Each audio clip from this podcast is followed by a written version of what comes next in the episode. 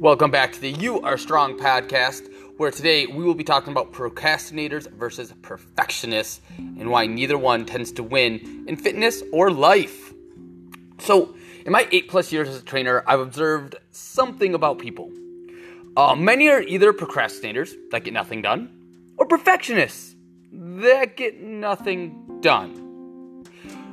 See, procrastinators tend to put things off. We all know that, right? When it comes to fitness, procrastinators can make up or find a million reasons why they can't get to the gym or do an exercise or even just try during a workout that they showed up for. You know, they might have to feed their dog, which they know only takes five minutes. They might have to go grocery shopping, which they know can wait till later. And there are many other molehills that procrastinators can turn into mountains. And then there's the perfectionists. Now, as it relates to fitness, Perfectionists are paralyzed by imperfections that are actually there. You know, their favorite bench is taken, or the weights they like aren't out, or it's a busy time at the gym, or they slept funny on their shoulder. Perfectionists want everything perfect, and they make mountains out of molehills.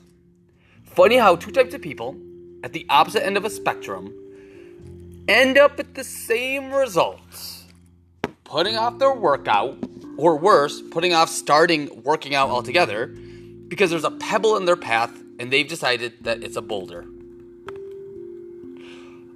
And like, okay, so we all, in some way, shape, and form, have procrastinator tendencies and perfectionist tendencies. That's why I refer to it as a spectrum.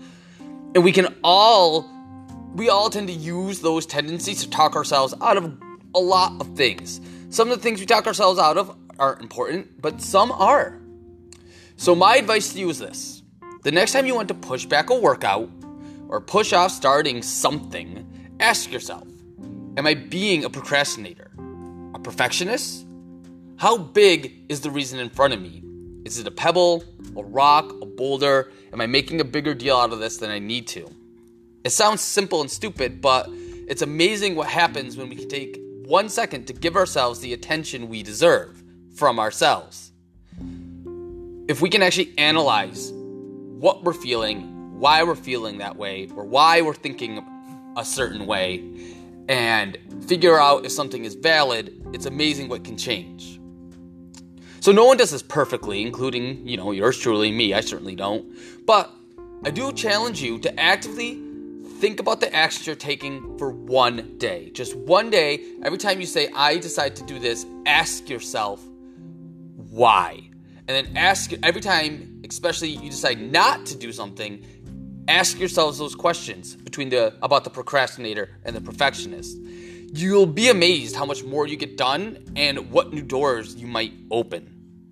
It's a little um well, it's just a little activity that I forget who taught it to me, but someone did, and it's helped me on certain days, and I hope it can help you. I hope it helps you get into the gym, work out, get your fitness in, or even start that fitness routine that you've been pushing off. So, as always, thanks for listening. If you found this helpful, please take two minutes to share it with someone you feel could benefit from it. And I guess I'll talk to you guys next week.